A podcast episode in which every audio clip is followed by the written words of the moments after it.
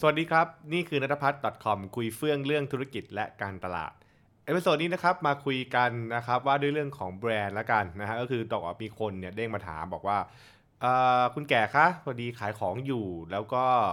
มีคนมาบอกว่านะครับมันต้องทำแบรนด์นะฮะไอที่ขายอยู่ทุกวันนี้นะครับมันไม่พอเราต้องสร้างแบรนด์ขึ้นมา ถ้าไม่สร้างแบรนด์เนี่ยขายไม่ได้นะครับหรือจะเรียกว่าสู้คนอื่นไม่ได้นะครับบอกว่ามันจริงไหม ผมบอกว่า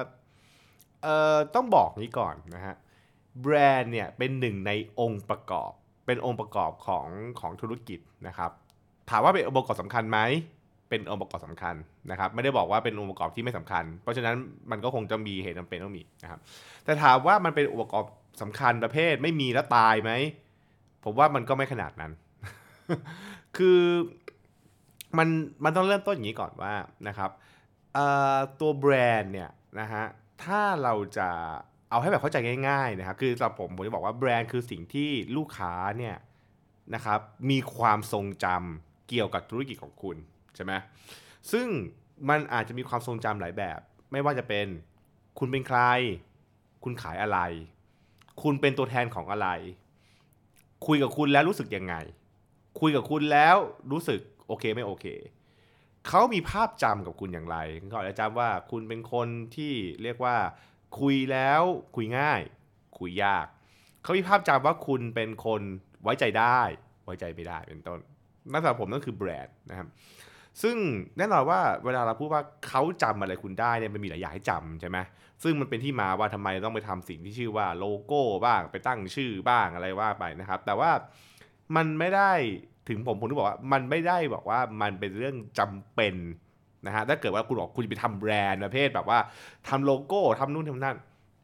เพราะว่ามันขึ้นอยู่กับธุรกิจของคุณและมันอยู่ในเรียกว่าคุณกำลังอยู่ในสถานะไหนนะฮะคุณอยู่สถานะไหนของธุรกิจ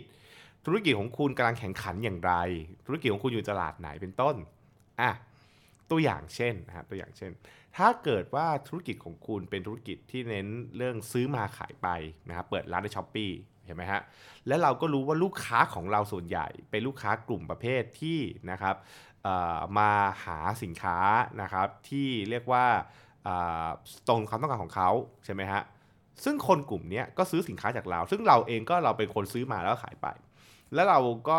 ใช่ไหมครับคือสินค้าไม่สินค้าไม่ใช่สินค้าแบรนด์เราใช่ไหมครับ เพราะฉะนั้นเนี่ยการที่เราจะไปสร้างแบรนด์เรียกว่าชื่อร้านอะไรอย่างเงี้ยนะครับ ถามว่าทำได้ไหมทำได้ ถามว่าเป็นองค์ประกอบที่ช่วยในการซื้อขายสินค้าไหมช่วย ผมไม่ได้บอกว่าไม่ช่วยนะช่วย แต่ถามว่าเป็นช่วยมากไหม อันเนี้ยเป็นเรื่องที่น่าคิด เพราะลูกค้าบางกลุ่มอาจจะไม่แคร์เลยว่าการซื้อของช้อปปีเนี่ยมาจากร้านไหน เพราะฉะนั้นแปลว่าคุณจะต้องไปโฟกัสมากกับเรื่องของการทำให้ลูกค้าเนี่ยวิ่งมาที่ร้านเราก่อนไปร้านคนอื่นถูกปะใช่ไหมนะครับซึ่งมันอาจจะเป็นเรื่องของการทำคอนเทนต์ให้น่าเชื่อถือ มันเป็นเรื่องของการทำพวกข้อมูลต่างๆ ให้มันดูครบถ้วนเป็นต้น ซึ่งตรงเนี้ยนะครับมันก็จะมีการถกว่า ก็นั่นไงคุณแก่นั่นคือแบรนด์ ซึ่งผมบอกไม่เถียงเลย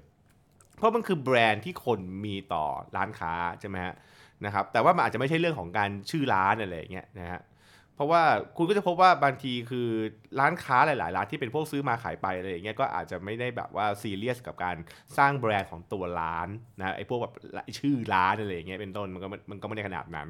แต่ถามว่าการสร้างชื่อร้านมีผลกับการซื้อสินค้าไหมคุณก็ไปถามพวกร้านจีชอยสิใช่ไหมใช่ไหมฮะร้านจีชอยก็มีแบรนด์ของตัวเองถูกป่ะแล้วก็มันก็ทำให้ตัวเองเนี่ยมีมีการจดจำแล้วก็มีที่คุ้นเคย มีสิ่งที่คนหลาย ๆ คนเองเนี่ยนะครับอ่าเรียกว่า นึกถึงใช่ไหมอย่างร้านจีชอยร้านสมใจอะไรอย่างเงี้ยใช่ไหมคุณเห็นว่าเขาก็ไม่ได้เป็นเจ้าของสินค้าเอง เขาก็ซื้อมาขายไปใช่ไหมแต่ว่าเขาก็ทำแบรนด์ของตัวร้านเนี่ยจนให้คนจดจำแล้วก็รู้สึกมีภาพจำว่าเออนึกไม่ออกเลยก็ไปที่ร้านสมใจแล้วกันนึกไม่ออกก็ไปร้านจีชอยแล้วกันนะใช่ไหมมันก็ทำให้เขาเพิ่มโอกาสการขายได้นั่นเองนะครับอืมตรงนี้ผมต้องบอกงี้ว่าถ้าเกิดว่าฟังจากเคสอย่างนี้มาเนี่ยเราจะเห็นว่าการสร้างแบรนด์เนี่ยนะครับการสร้างแบรนด์มีหลายมิติ มันไม่ใช่แค่การสร้างโลโก้ นี่คือสิ่งที่คนทำแบรนด์ทุกคนจะพูดไปเลยว่าแบรนด์ไม่ใช่โลโก้ แบรนด์ไม่ใช่แค่ชื่อนะครับนะฮะแต่แต่มันเหมือนว่าคนส่วนใหญ่ไปเข้าใจว่าการสร้างแบรนด์คือ ฉันจะต้องไปออกแบบแพ็กเกจ ฉันจะต้องไปสร้างชื่ออะอะไรอย่างเงี้ยนะครับ ซึ่งไม่ได้บอกว่ามันผิด แต่มันไม่ใช่มีแค่นั้น มันมีอะไรมากกว่านั้นเยอะมากนะฮะ และคนสร้างแบรนด์ที่ดีเนี่ยเขาจะรู้ว่ามันเข้ามาแก้ปัญหาอะไร มันเข้ามาแก้ปัญหาอะไรในธุรกิจนั้นๆ เช่น ตอนนี้ลูกค้าแยกไม่ออกว่าใครเป็นใครอะก็สร้างแบรนด์คือสร้างฉันก็สร้างให้อ่าคนจำได้ว่าฉันเป็นร้านไหน ให้คนจำชื่อฉันได้ แต่ถามว่าจำชื่อแล้วถึงขั้นชื่อเนี่ยช่วยดึงให้คนมาซื้อไหม อาจจะไม่ขนาดนั้น อาจจะต้องการแค่เบื้องต้นคือคนแยกชั้นออกจากคู่แข่งฉันได้อ้าวก็เป็นเรื่องหนึงใช่ไหมครับ อืมซึ่งตรงนี้มันมันมันกำลังเรากำลังบอกอย่างนี้ฮะว่า เมื่อคุณเข้าใจว่า แบรนด์จะเข้ามาแก้ปัญหาอะไรจากคุณ คุณก็จะได้ทำเท่าที่จำเป็นกับการทำแบรนด์ เพราะการทำแบรนด์มีหลายเลเวลมาก มีเรื่องเยอะมาก มีคนบอกว่า คุณแกผมจะมาสร้างแบรนด์ให้มันสปิริต u a l เราจะสร้างแบรนด์ให้ emotional ผมไปฟังสัมมนาแบรนด์มา เขาจะต้องทำให้แบรนด์เนี่ยมันมี DNA เลยผมถามก่อนเลย ธุรกิจคุณอยู่จุดนั้นหรือยังธุรกิจคุณอยู่จุดนั้น คือสเกลธุรกิจคุณอยู่กันหรือเปล่าใช่ไหมฮะ นะครับ แล้วมันเป็นสิ่งที่คุณจำเป็นต้องการณตอนนี้จริง ๆ หรือเปล่านะหรือไม่ใช่ ตอนนี้คืออยากขายให้มันได้ก่อนมีแค h โฟบุนเข้ามาก่อนมันมันก็จะเป็นอีกคำตอบหนึ่งทันทีนะฮะเพราะฉะนั้นสิ่งที่เราคุยตรงนี้คืออะไร ที่เขาถามบอกว่าไม่สร้างแบรนด์อยู่ไม่รอด อันนี้ผมว่าพูดคำพูดนี้เกินจริงไปหน่อยนะฮะคำพูดค่อนข้างเกินจริงไปหน่อยคือ การสร้างคือสร้างแบรนด์ที่ดีก็อยู่รอดนะฮะ และและสร้างแบรนด์ไม่ดีก็อยู่ไม่รอด คือสร้างแบรนด์หลาย ๆ ครั้งเนี่ยถ้าเกิดว่าเราสร้างแบรนด์เกินจำเป็น มันกลายเป็นการเสียเปล่าโดยใช่เหตุ ตัวอย่างที่ผมไปเจอบ่อยคือพวก SME เนี่ยไปทำพวกหนังแบรนด์อะนะไปทำหนังแบรนด์เพราะว่าไปฟังสัมมนากันแล้วบอกว่าเขาบอกต้องทำแบรนด์ไปทำ content วิดีโอ branding กันมาอะไรอย่างเงี้ยนะฮะสุดท้ายคืออะไรก็ก็ได้หนังเรื่องหนึ่งมา แล้วก็คนดูจบก็แบบ เออดี แต่ก็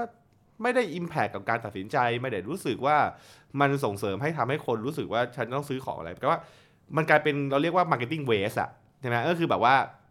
การตลาดนั้นน่ะไม่ได้เกิดผลลัพธ์มากและคุ้มค่ามากพอ หรือถ้าเรียกว่าคือมันไม่คุ้ม ROI ใช่ไหม Return of Investment ก็คือ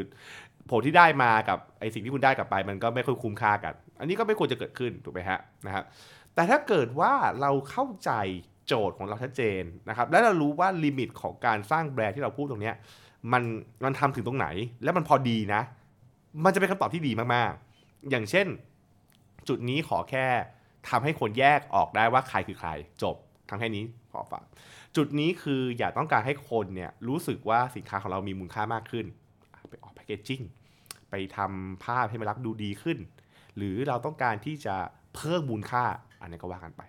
แต่มันต้องเป็น step นะฮะมันเป็น step แล้วก็มันขึ้นอยู่กับโจทย์หลาย ๆ โจทย์นั่นเองนะครับ สิ่งที่เราเห็นเป็นปัญหาเวลาเราพูดถึงเรื่องของแบรนด์เนี่ยคือคนท่องท่องตำรามานะท่องตำราแล้วก็จะเอาเคสพวกเนี้ยเคส Apple เอสไนกี้อะไรเงี้ยนะครับ case Muji อะไรเงี้ยมาพูดบอกว่าเนี่ยสร้างแบรนด์ปุ๊บได้เป็นอย่างนั้น แล้วเราก็ไปโยนให้กับธุรกิจทุกๆรูปแบบ แต่เราไม่เข้าใจไงว่าธุรกิจมันมี ปัจจัยที่ไม่เหมือนกัน